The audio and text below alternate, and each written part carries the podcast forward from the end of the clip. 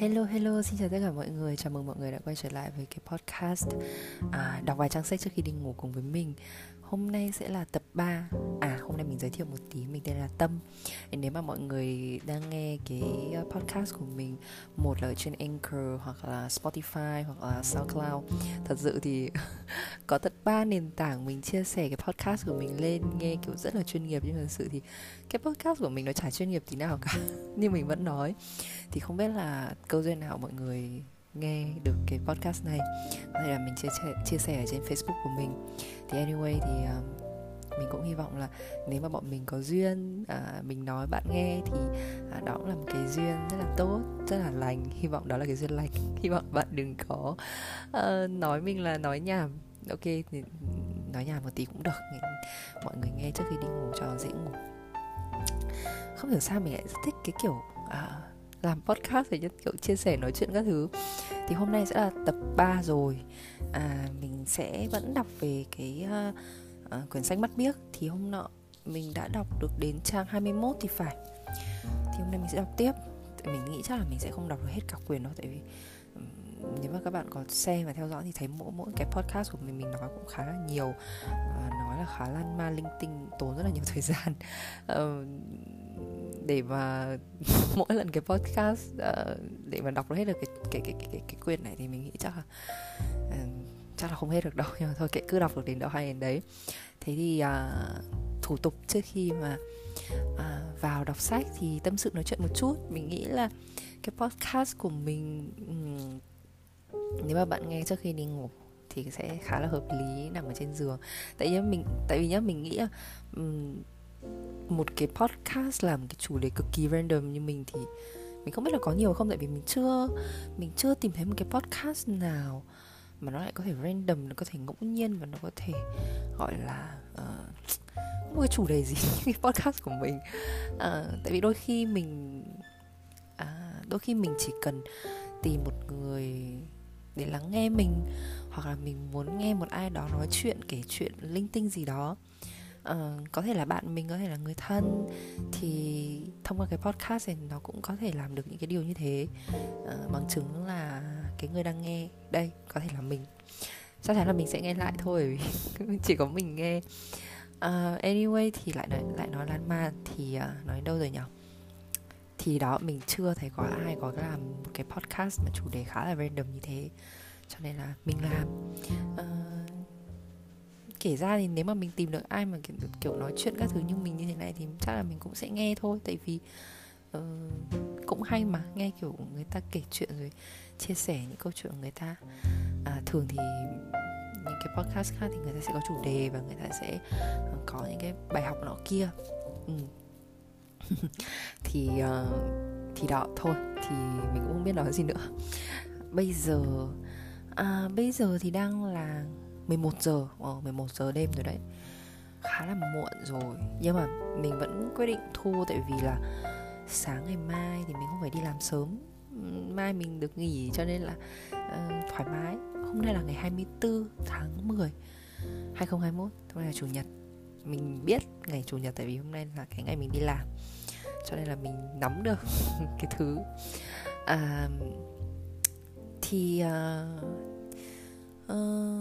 Nói gì nhỉ? Mình sẽ chia sẻ cho mọi người một cái câu chuyện. Câu chuyện này mình cũng không biết đặt tên là cái gì, mình chỉ chia sẻ lại và mọi người có thể nghe và tham khảo xem là mình có thể học được bài học gì không. Mà không học được thì cũng không sao, tại vì mình cũng không gọi là kỳ vọng mọi người học được bài học gì, chỉ có là mình chia sẻ và mọi người nghe cho vui vậy thôi. Thì mình tạm đặt tên cái câu chuyện này là nên kiểm soát, không nên đặt cảm xúc của mình vào tay người khác, mà nên kiểm soát cảm xúc của mình một cách chủ động. Mọi người thông cảm nhé, tại vì mình nói có thể nó không được lưu loát lắm, tại vì mình không có kịch bản mà mình cũng không viết sẵn ra những cái gì mình cần nói, cho nên là mọi thứ nó sẽ có thể có cái trước có cái sau, nó hơi lẫn lộn. Mình chỉ nói lại những cái ý mà mình nhớ ở trong đầu và mình trình bày lại ra. Cho nên là có thể nó hơi không được mạch lạc lắm. Để mọi người thông cảm. Thì cái câu chuyện như thế này, hôm trước mình đi làm, tức là cái câu chuyện nó xảy ra trong vòng khoảng một tuần thôi, cách nhau chỉ có mấy ngày. Thì mình đi làm ở một cái khách sạn này. Thì cái hôm đấy trời xui đất khiến rủi thế nào thì bình thường mình biết là đi làm trong khách sạn thì rất là lạnh. Thế nhưng mà hôm đấy thì mình làm mấy khách sạn liền thì nó đều rất là nóng. Thế là đến cái khách sạn đó là khách sạn cuối cùng thì mình mới chủ quan, mình không cầm áo khoác vào. Mình nghĩ chắc là thôi làm một tí xong là đi ra thì chắc cũng không vấn đề gì đâu, mà chắc là cũng không lạnh lắm đâu. Thì đến lúc vào, ôi dồi ôi, cái khách sạn nó lạnh, lạnh còn là tê cả người. Mà mọi người biết là cái kiểu đã lạnh mà mình lại còn ngồi lâu ở trong cái lạnh đấy thì nó lại càng lạnh và nó càng ngấm lạnh. Nó lạnh đến cái mức mà mình phải lấy cái máy sấy ra để mình sấy và mình hơ cái hơi nóng vào người mình để cho nó được ấm, gọi được tan giá. Mà nó cũng không ăn thua mọi người ạ. Đấy, nó phải lạnh đến cái mức như thế. Mà thế nào hôm đó thì mình có hai khách, hai người mẹ, hai bà mẹ. Thì một bác thì mình đã làm xong rồi, còn một bác nữa thì chưa đến muộn. Thì ok, mình ngồi chờ, mình chờ mãi, chờ đến hơn một tiếng đồng hồ khách của mình vẫn chưa đến. Thì cái lúc đấy 6 giờ rồi, mà 6 giờ tối thì cô dâu người ta đã đãi tiệc rồi, cho nên là 6 giờ mà còn chưa đến nữa thì cũng không kịp làm. Thì khách mình mới bảo là thôi cancel cái bác mẹ đấy, vì đằng nào đến thì cũng không có kịp thời gian để làm nữa. Thôi mình đành ngậm ngùi đi về. Thì cái hôm đấy mình vừa phải ngồi chịu lạnh mà mình lại vừa mất khách, vừa không làm được. Thì khách của mình cũng nói là kiểu bồi thường cho mình rồi này kia, nhưng mà hoặc là tính thêm phí gì đấy thì cứ bảo khách của mình, nhưng mà mình cũng không tính thêm phí gì. Thì thôi đằng nào cũng không làm cho người ta thì tôi cũng không ấy. Nhưng mà thật sự lúc đấy cũng kiểu vừa lạnh thì xong là kiểu chờ, bình thường mà chờ mà còn được làm thì còn cảm thấy nó đỡ phí công chờ. Đây kiểu chờ không được làm cũng khá là bực mình, thật sự mà nói thì cũng khá là bực mình. Bực mình một nhưng mà lạnh thì lạnh 10, nên là cảm thấy nhiều mình sắp chết rét ở trong đấy rồi ấy. Đó thì vừa chung cảm giác vừa bực rồi vừa lạnh vừa mệt mỏi vì ngồi chờ. Nói chung là chờ đợi như thế không có ai thích được cả. Lại còn chờ tận hơn một tiếng đồng hồ nữa. Đấy thì sau hôm đó thì tức là nó mới chỉ có xảy ra hôm qua thôi. Hôm qua thứ Bảy thì mình lại đến làm đúng cái khách sạn đấy. Mình phải nói với mọi người là lời nguyền khách sạn đó là có thật mọi người ạ. Không phải chuyện tâm linh đùa được đâu. Hôm qua mình đến đúng cái khách sạn đấy. Thì nhưng mà lần này mình đã rút kinh nghiệm, tức là mình đã rút kinh nghiệm xương máu từ cái bài học hôm trước, là lần này mình mang một cái áo khoác dày đi. Thì ok, mình đã xử lý được cái phần nhiệt độ. Hôm đấy nó vẫn lạnh như thế, nhưng mà vì mình mặc cái áo rồi cho nên là mình ngon nghẻ rồi, mình không sợ lạnh nữa. Mặc dù nó vẫn hơi lạnh nhưng mà ok, không có vấn đề gì. Thì mình làm xong, lúc ấy mình chưa làm, mình đến thì mình chờ. Thì khách của mình lúc đầu nói đến muộn nửa tiếng. Ok, nửa tiếng. Mình lần này mình ấm rồi mà, cho nên là mình cũng không gọi là sợ nữa, tại vì mình có mang máy đọc sách của mình đi. Thì ok, khách đến muộn thì mình bỏ máy đọc sách ra để đọc thôi, cũng không có vấn đề gì. Cái lần trước ấy là nó lạnh đến mức mình đọc sách nhưng không thể nào tập trung được bởi vì nó quá lạnh. Còn lần này thì mình tuy phải chờ nhưng mà mình đã có sự chuẩn bị, nên là mình cũng thoải mái hơn, mình cũng chủ động hơn, nên là mình cũng không, mình cũng vui vẻ hơn nên mình cũng không khó chịu như lần trước. Đó thì mình lôi máy ra mình đọc. Thì nửa tiếng sau khách mình vẫn chưa đến, một tiếng sau khách mình vẫn chưa đến. Và lịch sử ập lại, mình vào chỗ quán này teo rồi, lại hơn một tiếng đồng hồ nữa khách chưa đến. Thế đùng một cái thì một bà mẹ đến, mình làm cho cái bác đấy. Thì một lúc sau cái bác thứ nhất, đáng lẽ cái bác đấy là cái bà mẹ thứ nhất là phải làm trước, thì cái bà mẹ thứ nhất lại đến sau. Mình làm cho bà mẹ thứ hai trước. Thì cái bác ấy đến và bác ấy nói là xin lỗi, tại vì lúc nãy cái bộ váy mà bác ấy thuê thì người ta vẫn chưa sửa xong nên phải ở đấy để chờ để lấy, cho nên là đến muộn. Thì cái lúc đấy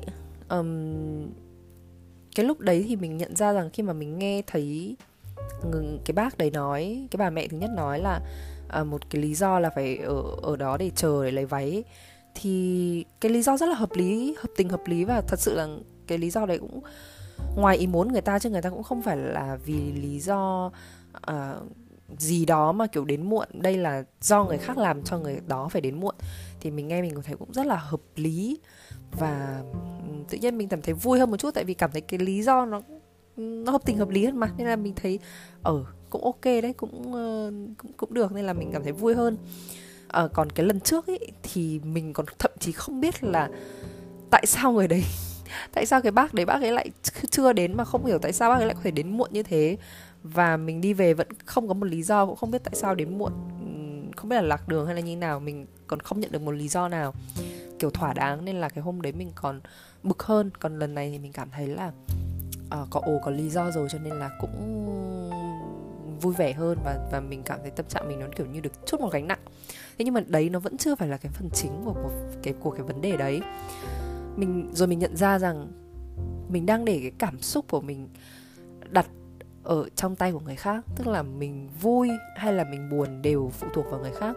Lần đầu tiên ấy, mọi người nhớ là mình kể là cái bác đó, bác ấy đến muộn mà mình không biết lý do, mình rất tức đúng không? Rõ ràng vừa coi như là mình mất thời gian mình chờ này, và mất thiệt hại tiền vì không được làm đúng không?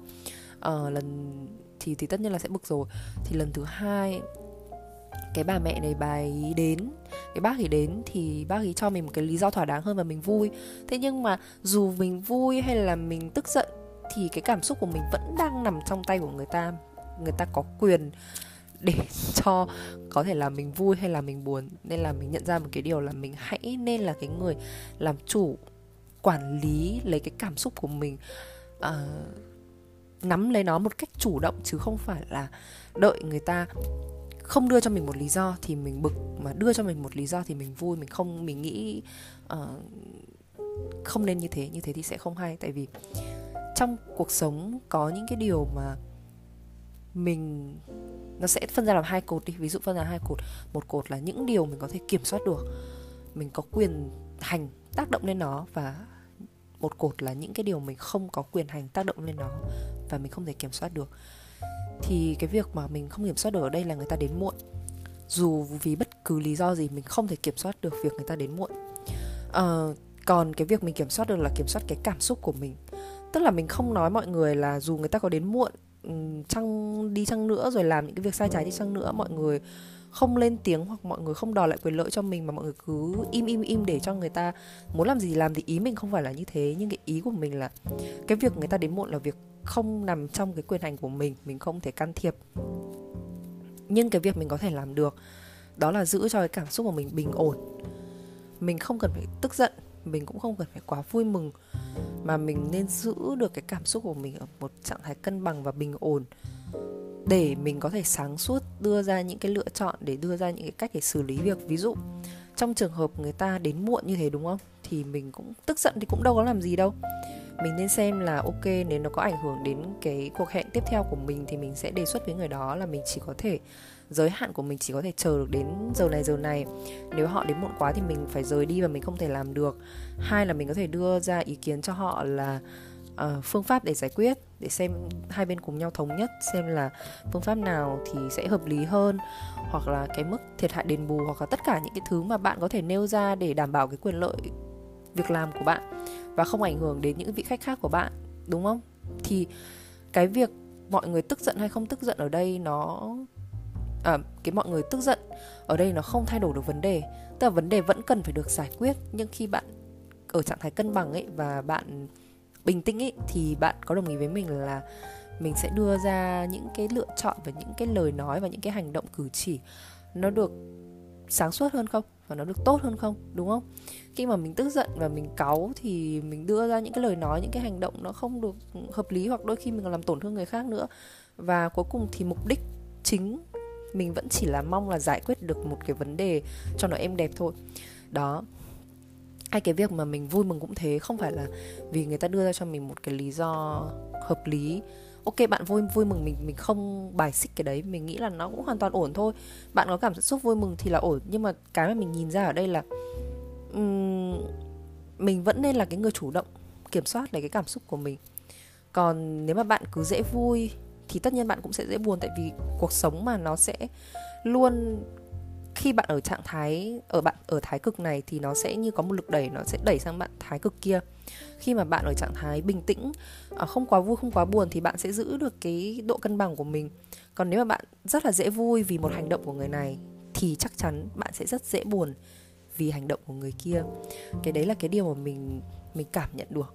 Cho nên là mình không nói là cái việc vui là việc không tốt, nhưng nếu bạn vui thì chắc chắn là bạn sẽ buồn.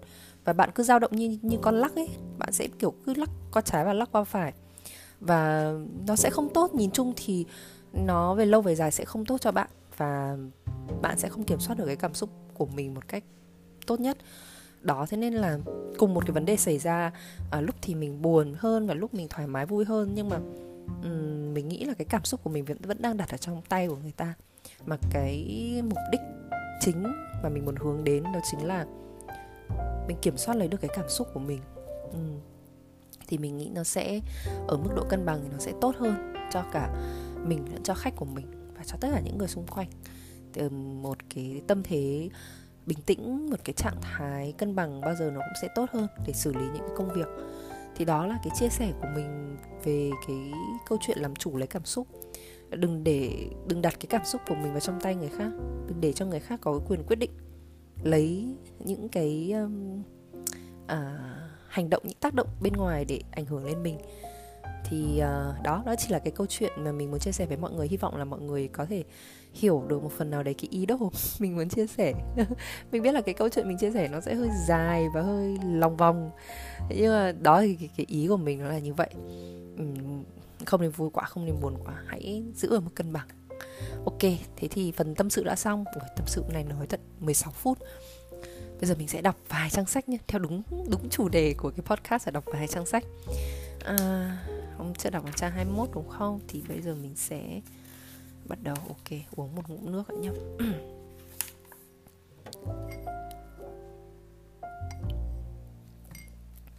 Rồi, cái podcast mình không có edit, không có cắt cùng gì, cho nên là nó rất là mộc. Mọi người thông cảm. Rồi, vào trang, vào sách nhé. Không phải chương 6 mà mục 6. Hồi đó, tôi chưa gọi Mắt Biếc là Mắt Biếc, tôi gọi nó là Hà Lan, như mọi người vẫn gọi. Trong lớp của thầy Phu, mỗi bàn ngồi 3 đứa. Tôi ngồi ở bàn chót cùng. Bên phải là Hà Lan, bên trái là thằng Ngọc. Bạn bè thường gọi Ngọc là Ngọc Sẹo, vì nó có cái sẹo to bằng đít chén ở thái dương, tóc không che nổi. Thoạt đầu, trật tự chỗ ngồi không phải như vậy. Hồi mới vào lớp, tôi ngồi ở ngoài rìa, kế đến là thằng Ngọc, rồi mới đến Hà Lan. Cho đến hôm thằng Ngọc ị trong quần thì chỗ ngồi được sắp xếp lại. Hôm đấy đang giờ tập viết, cả lớp đang yên lặng hí hoáy viết, bỗng có một cái mùi khủng khiếp tỏa ra cạnh chỗ tôi ngồi. Tôi nhăn mặt, nín thở liếc sang, thấy Hà Lan đang đưa tay bịt mũi, còn thằng Ngọc thì đang ngọ nguậy với vẻ khổ sở, mặt tái xanh, mồ hôi lấm tấm trên trán. Trước khi tôi kịp đoán ra chuyện gì thì tụi bàn trên xôn xao quay xuống, tay đứa nào cũng bịt mũi, còn mắt thì láo liên, dò xét. Thấy vậy, mặt thằng Ngọc chuyển từ xanh qua đỏ và nó cúi gằm mặt xuống bàn. Ngay tức khắc, một đứa bàn trên đứng dậy tố cáo: "Thưa thầy, cho Ngọc ị trong quần ạ." Tin động trời đó khiến cả lớp nhốn nháo. Một số đứa che miệng cười khúc khích, những đứa khác nhăn mặt vẻ ghê tởm và nhổ nước miếng luôn mồm. Còn thằng Ngọc thì nom thật tội nghiệp, đầu nó mỗi lúc một chúi xuống như muốn chui tọt luôn vào gầm bàn. Thầy Phu đập thước xuống bàn để vãn hồi trật tự, rồi thầy sai một đứa trong lớp chạy về nhà thằng Ngọc kêu mẹ nó lên. Lát sau, mẹ thằng Ngọc tất tả chạy tới với thùng nước và miếng rẻ trên tay, nách còn kẹp chiếc thau nhôm. Sau khi bế nó ra khỏi lớp, mẹ nó quay vào chùi rửa, kỳ cọ thật sạch chỗ ngồi nơi nó gây ra tai họa. Sau ngày xui xẻo đó, thằng Ngọc mắc cỡ nghỉ học liền tú tí 3 buổi. Hôm nó đi học lại, cả lớp đều thấy mẹ nó cầm roi đi phía sau. Không có con roi đó, chắc nó bỏ học luôn. Bữa đó, Ngọc đi vào lớp lén lén như rắn mồng năm, mắt nhìn chăm chăm xuống đất, không dám ngó ngang, ngó dọc. Biết nó chưa hết xấu hổ, bọn tôi không nỡ chọc. Phần khác, bọn tôi sợ thầy Phu. Thầy đe rồi, đứa nào hó hé về chuyện bữa trước sẽ bị phạt nhảy cóc 5 vòng sân. Nhảy 3 vòng, mắt đã đổ hào quang, nhảy 5 vòng chắc xỉu luôn tại chỗ. Nghĩ vậy, đứa nào cũng ớn. cũng như tôi, thấy thằng Ngọc vào, Hà Lan tảng lờ không nhắc gì chuyện cũ. Nhưng nó không cho Ngọc ngồi gần. Nó bảo tôi và thằng Ngọc đổi chỗ cho nhau. Tất nhiên thằng Ngọc không dám phản đối. Bây giờ nó chỉ mong được yên thân. Thoạt đầu tôi hơi ngần ngừ trước đề nghị của Hà Lan. Tôi sợ phải ngồi vào cái chỗ kinh hoàng kia.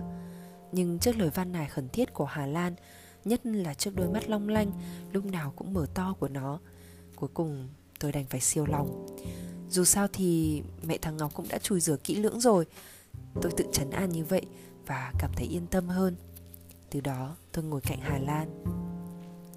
Hà Lan là một cô bé dễ thương và đặc biệt duyên dáng. Nét duyên dáng của Hà Lan hoàn toàn bẩm sinh. Nó không hề ý thức những cử chỉ mềm mại và kiểu cách của mình. Ngược lại, tôi luôn luôn tò mò và thích thú quan sát những động tác dễ ghét của nó. Hà Lan thường đưa tay vén tóc một cách đặc biệt. Nó lắc đầu cho tóc hất qua vai, cũng đặc biệt không kém. Và những cú liếc xéo của nó bao giờ cũng khiến tôi trố mắt nhìn. Nhưng sức mạnh chủ yếu của Hà Lan nằm ở đôi mắt. Đôi mắt nó có hàng mi dài, lúc nào cũng mở to, hồn nhiên và ngơ ngác. Đôi mắt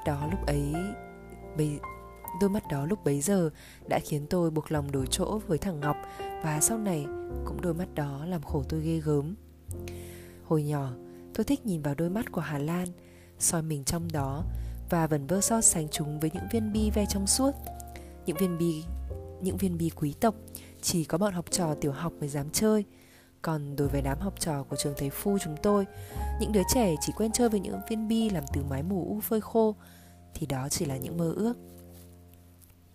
Lớn lên, đôi mắt của Hà Lan lại gợi tôi nghĩ đến bầu trời và dòng sông, đến những giấc mơ dịu dàng của tình yêu. Và khi đó, tôi không còn đủ can đảm để nhìn lâu vào đôi mắt nó như ngày xưa thơ dại. Dù vậy, Hà Lan không phải là cô bé hoàn toàn dịu dàng. Có lúc nó tỏ ra cực kỳ bướng bỉnh. Nhiều lần, sự ngang ngạnh vô lý của Hà Lan khiến tôi nổi giận phát khóc. Tôi nghỉ chơi với nó cả tuần.